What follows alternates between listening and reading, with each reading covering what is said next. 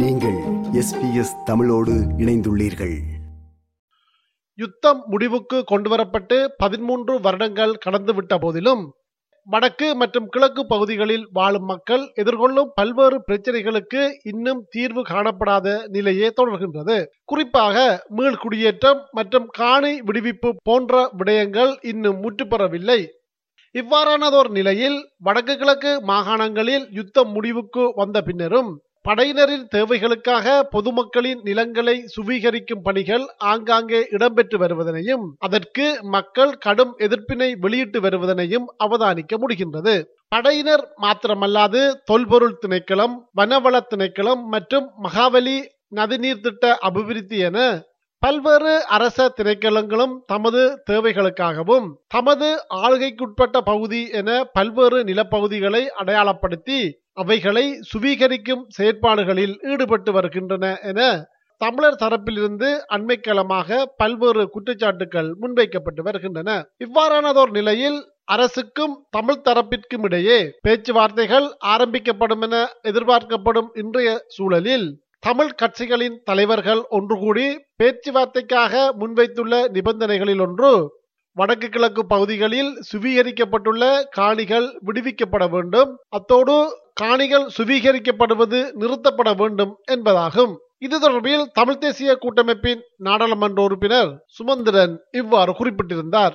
இப்பொழுது இடம்பெறுகிற நில அபகரிப்பு உடனடியாக நிறுத்தப்பட வேண்டும்.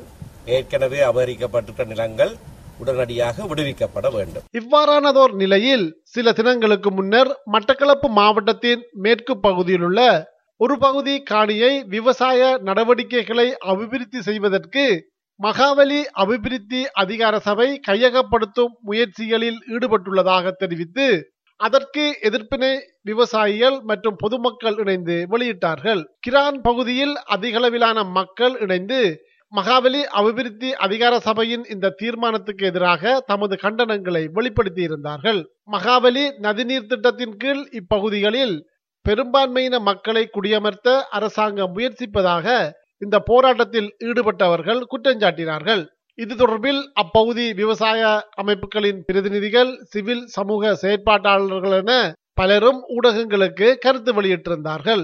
எங்கட இந்த நிலங்கள் ஒரு பூர்வீக நிலமாக இருக்குது. இந்த பூர்வீக நிலங்கள்ல வி வலயம் வருகின்ற பொழுது எங்களுடைய மேய்ச்சத்திரைகளும் அதிலே இல்லாமல் அழித்தொழிக்கப்படுகின்ற ஒரு சூழல் இருக்கின்றது. மேய்ச்சத்திரைகள் அழித்தொழிக்கப்படுமானால் ஒரு நாளைக்கு தொண்ணூத்தி இரண்டாயிரம் லிட்டர் பால் இங்கிருந்து கடந்து செல்லுகிறது. இலங்கை முழுமையாக திண்டாடிய நிலையில் இருந்த பொழுது கிழக்கு மாநிலத்தில் அதாவது மட்டக்களப்பிலே வாழ்ந்த மக்கள் தற்சார் பொருளாதாரத்திலே மேலோங்கியவர்களாக இருந்தார்கள். கடந்த காலங்களிலே நாம் பார்க்கின்ற பொழுது ஆளுநர் கடந்த சில வருடங்களுக்கு முன்பதாக ஆளுநருடைய ஒரு கனவு இருந்தது. மட்டக்களப்பு மாவட்டத்தில் இருக்கின்ற எங்களுடைய பகுதி நிலங்களிலே சிங்கள குடியேற்றத்தை மேற்கொள்ள வேண்டும் என்ற பெரிய ஒரு கனவு ஆளுநருக்கு இருந்தது. ஏனென்றால் இந்த திட்டம் வருகின்ற பொழுது கிட்டத்தட்ட நாற்பதனாயிரத்துக்கு மேற்பட்ட நிலங்கள் எங்களுடைய கரங்களை விட்டு போவதற்கு இடம் இருக்கின்றது. அதோடு பத்தாயிரத்துக்கு அதிகமான மக்களுடைய குடும்பங்களுடைய வாழ்வாதாரம் பாதிக்கப்படுகின்ற நிலையில் இருக்கின்றது. எங்களுடைய நிலம் எங்களுக்கு வேண்டும். மகாபலி என்கின்ற அந்த போர்வையிலே மேற்கொள்ளப்படுகின்ற காணி அபகரிப்புகள் தடுத்து நிறுத்தப்பட வேண்டும். வன ஜீவராசிகள் என்கின்ற போர்வையிலே அந்த திணைக்களங்கள் அதை காணி அபகரிப்புகளை மேற்கொள்கின்றது தடுத்து நிறுத்தப்பட வேண்டும். வனவள திணைக்களம் என்கின்ற போர்வையிலே அந்த காணி அபகரிப்புகள் தடுத்து நிறுத்தப்பட வேண்டும். பௌத்த ஸ்தலங்கள் என்கின்ற போர்வையிலே வருகின்ற அந்த நில அபகரிப்புகள் தடுத்து நிறுத்தப்பட வேண்டும். மற்றொருவர் கருத்து வெளியிடுகையில் இவ்வாறு தெரிவித்தார்.